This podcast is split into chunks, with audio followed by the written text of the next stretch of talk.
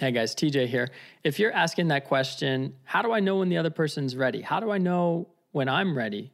You know, you're in a relationship, you're single, you're not married, and you're kind of at that point saying, man, like, what is it that is going to be a signal to me that this is a person I can take that next step with, that commitment with?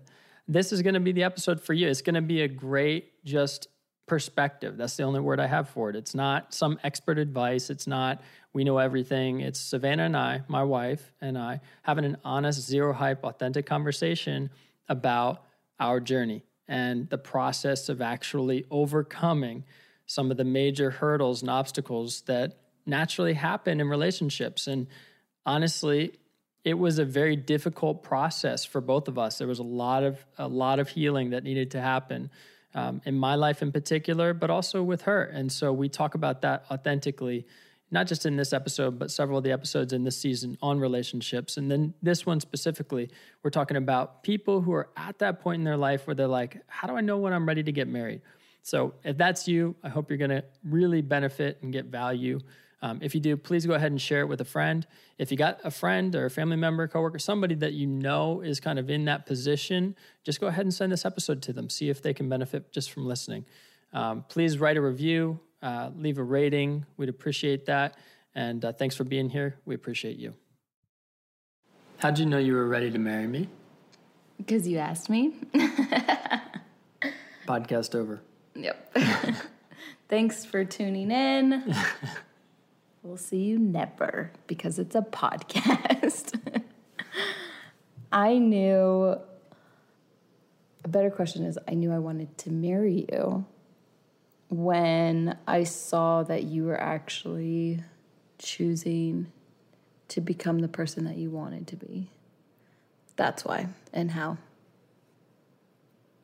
So, what does that mean? You saw me. So, how long did you see me become the person I wanted to be? Like since week. we started talking up until you asked me to marry you. okay, so we started talking and then dating and then had a very rocky time. No, there was moments in our rocky times where I was I had some confidence that I was like I would want to spend the rest of my life with this person because of how you handled a situation or just how you responded to things sometimes that were really difficult and really hard.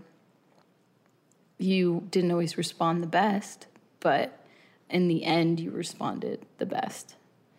So, what is a what's like name one thing that you can think of so that people know? Because I, I actually don't know what you're talking about, but I can think of a couple things that were difficult. Something that was difficult was when we almost broke up, and I was in Hawaii and you were in New York and your dad had just passed. And we were supposed to go to Ireland for a wedding, your best friend's wedding. And I was on the phone with you in Hawaii and I was like, Do you want me to come with you to Ireland? Like, I was about to leave the next day to come meet you in New York. I was like, I will come with you. Tell me what you need, which he didn't know what he needed, understandably. And he told me he didn't want me to come. and I showed up anyways. I don't remember that. I don't even remember saying that. Yeah, it's okay. It was it, it hurt, but I was like, I'm gonna go anyways and see what happens. Um, you were just more of like, oh, I don't know. I don't think I want you to be there. I don't think I want you to come. So it was more. It wasn't like a hard like, no, I don't want you to come. It was like a, like I I actually I kind of don't. So it was it was a very you know it was in between. But you were like, I don't want you to come, but I want you to come because you were hurting. And um, so I showed up and um, at your door, and you didn't say anything to me. And we hopped on a plane to Ireland and didn't say one word to each other the whole way. the whole way. It was just silence and i after that moment of you me just giving you space and me just being there for you you turned around and you were someone that actually like opened yourself up i think because of also how i responded to you with love but you also chose to be like okay i want to respond a little differently to this person that's showing up for me so I think that was an example. I think you said something that's really important around not knowing what I needed. Yeah. And I think it's so key. A lot of people, myself included, we, it's easy to say, th- you said this. And it's not that you were reading my mind, but I think you read the situation enough to know I was in enough pain as it were. And the last thing I needed was to be alone. Yeah. But just seeing your response and how like you you handled something so difficult and so hard in your life, draw like it was more of like a. It, I, I was like that's attractive. Like I like that about you. I like that fact that he persevered and he chose to heal instead of stuff it. which by the way i've stuffed a lot in my life so i can't i can't say that that was like a pattern over time i think i got so tired of stuffing all of it mm-hmm. that i i was ready for something different i didn't know what that meant but savannah's just for like encouragement i think a lot of times people don't want to give people what they need. They don't want to give their significant other what they need because they think, well, they didn't deserve that. They don't they can't have that from me because it's mine to lose. And I think what Savannah did in that situation, which allowed me respond to respond differently. And we talked about this in another episode around overcoming differences, meeting in the middle. What she did is she was like, I have eyes that that have the sight that you don't have right now because I'm not in your mess. Mm-hmm. And so even though you're saying these things, doing these things, I'm still going to show up. Yeah, I'm not going to take it personal. And that but that's hard to do. Yes. And I think I got I had to heal up a little bit from words that were said or things that were done that were kind of painful. Um, but what about you? How did I know when I was ready to marry you? Yes. After I encountered Jesus in July 2018 and had that hour and a half hour weeping from all of the things they showed me in that encounter and that vision.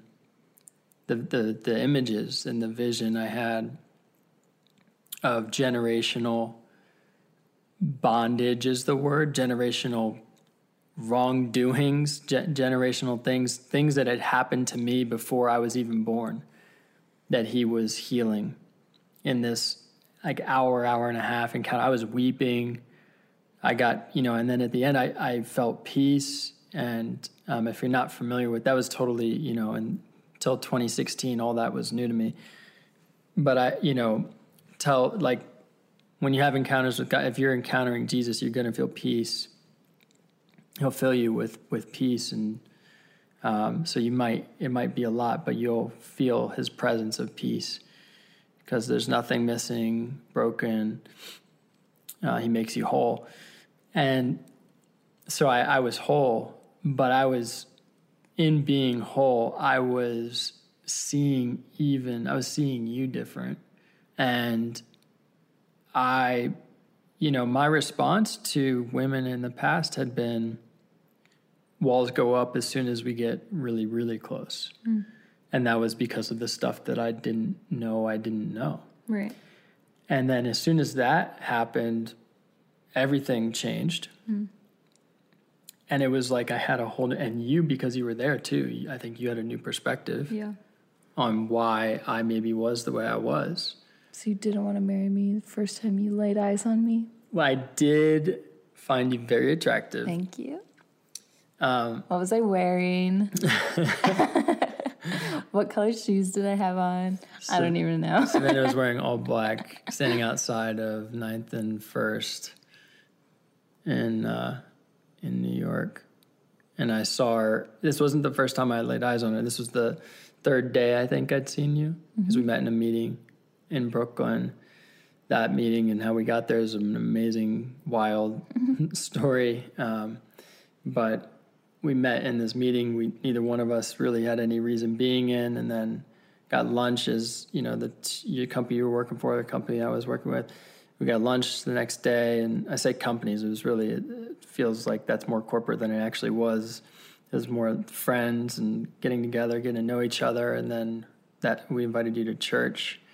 You came, you waited until after it was over to say goodbye, and I think you were just being kind. But I saw you, and I was like, oh my gosh. Yeah, I remember just seeing you like stunned. It wasn't I wasn't it wasn't like, you know, and the word is like it wasn't like my flesh. It was like something in my spirit. I was like, oh my gosh, this woman's amazing. And so I was very attracted to you. I didn't know what to do. But even after that, you know, we started talking. I actually became more attracted to you because you were in Kansas City and I was in New York and we were talking all the time. Mm-hmm. I became more attracted to you just even talking, getting to know you for those three months that we were doing that. And so there was a lot, but I think the big, aside from that one moment in July 2018, followed by several, you know, after that, but besides that one moment of like real healing, that the mm-hmm. deep stuff, the practical stuff was like, I saw growth. Mm-hmm. I think people, and we talk about this in overcoming differences, but I saw growth. Like, I think people cut people off too quick just because they're like, ah, oh, it's not the person. They, they would know this, they would do this. Right you know, but but no, it's like you're and I've heard this, I, I believe this, I've seen this in my own life. Like you're gonna have several relationships with the same person, mm-hmm. so you got to really like be able to grow together. And I saw growth. We were heading in the same direction, and I wasn't banking on a perfect person. I was really putting my faith in that that person was led by the same person I'm led by, right? And our relationship with Jesus as an authentic lifestyle, not something that we just want to say in our head and that we actually like submit to his leadership equally and i'm like if we're both doing that and we both know the character of who god is then we're going to end up in the same in the same or similar place mm-hmm. um, so i saw a lot of that in you and i think differences aside that was like the biggest thing to me that stood out to me in terms of like we could do this for the long term. Mm-hmm. And and and then maybe the third thing, and maybe the most important thing, is I just had like this soul connection to you. It just felt very, very, very natural. Mm-hmm. And even even though we had differences, right? I think there's an important distinction. Right. You've said that acknowledge your differences, but but at the same time, there was a natural soul connection that we had. Mm-hmm. Um, and so I think, I think recognizing all of those things together helped me kind of get to the point where I was like, you know what? I'm not anywhere in a position financially where I want to be to marry. I'm not anywhere in a position, but you know what? All the things that I thought I needed to be, to be ready to be married, I didn't need. Yeah. And the thing that I really needed, I got. Mm-hmm. My heart was ready. Yeah that's what I needed. Yeah. And I don't think you need to be 100% heart ready either. like, I think you grow, like we were saying earlier, you grow in the process. And if you're both willing to allow yourself to grow and become more healthy and, you know, hear each other's differences out, I think it'll be, I think it'll work out either way. I don't think like you don't need to be perfect before you get married. Absolutely not. And you don't need to know that you're going to marry them on the first date. Absolutely not. I mean, this for us, it was like I there was a time where I genuinely thought I was like we we could go separate ways, and it's not necessarily what I wanted in my heart. It's what I wanted in my like rejection. Rejection, yes. And you saw that, but mm-hmm. I couldn't see that, and you couldn't force me to see that either. No. I had to learn that for myself. Yeah. Which is why when she, when Savannah helped me learn for myself by allowing me to learn, this is the key. Like, that to me was gold mm-hmm. because it showed so much power.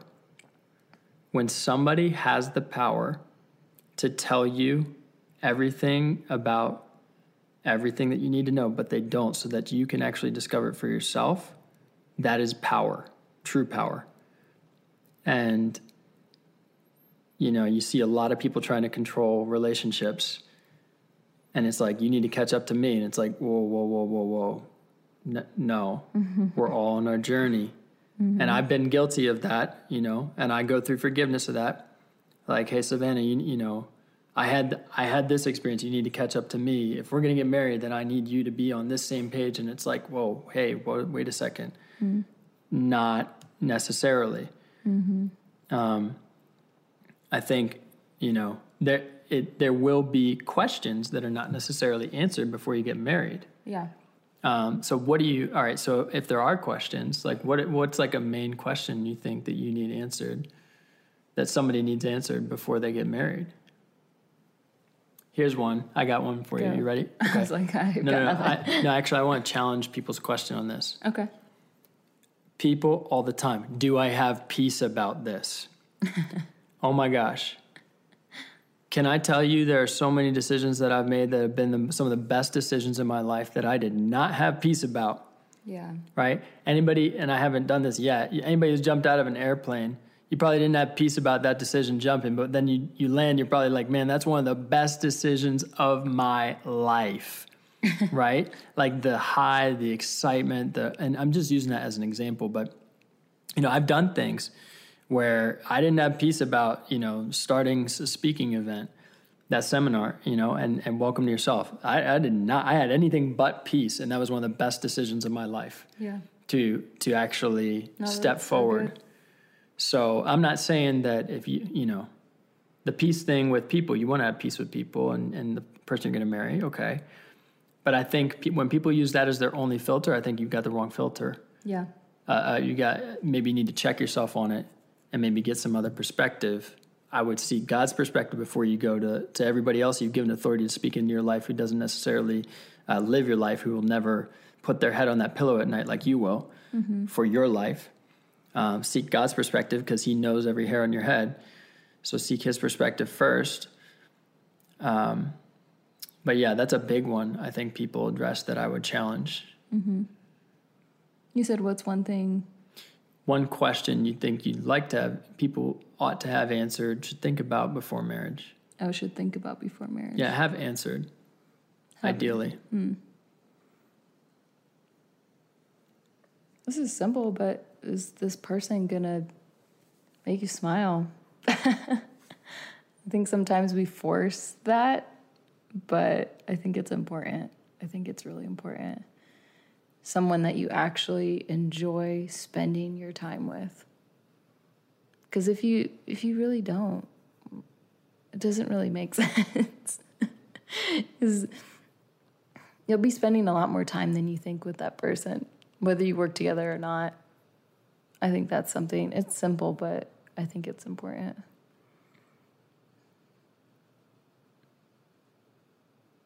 i'm thinking about other questions that i that i wrestled with you know is this person going to you know make x y and z dollars i think that was one Yeah, we even talked about that one between the two of us. Mm-hmm. Yeah, I think that is that was one where maybe I had an expectation that I needed to, you know, I, I think as men sometimes this is a blanket statement, sure, but I think it's a cultural thing that is needs to be acknowledged. As men, we you know, men we do have a role as providing of providing and protecting, and anybody who wants to take away your identity and try and tell you that you don't have a role in providing and protecting is going to destroy a culture and honestly, you know, the foundation of family, which is, you know, you have roles and responsibilities. Any company has a role and responsibility for each person in that company for it to succeed. Families have roles and responsibilities for them to succeed. There's a reason that men have been identified with roles and responsibilities. Sure, yes, a man dies in the family, something happens, and the woman has to take over the role of protecting and all of that. In the animal kingdom, the women, you know, are the most fierce of protecting their kids. So yes, they have roles. We have our roles too. I just want to highlight that, emphasize that that it's important to recognize roles because um, we are being stripped. Men and women are being stripped of their roles and and, and responsibilities and their identity because identity is being confused right now.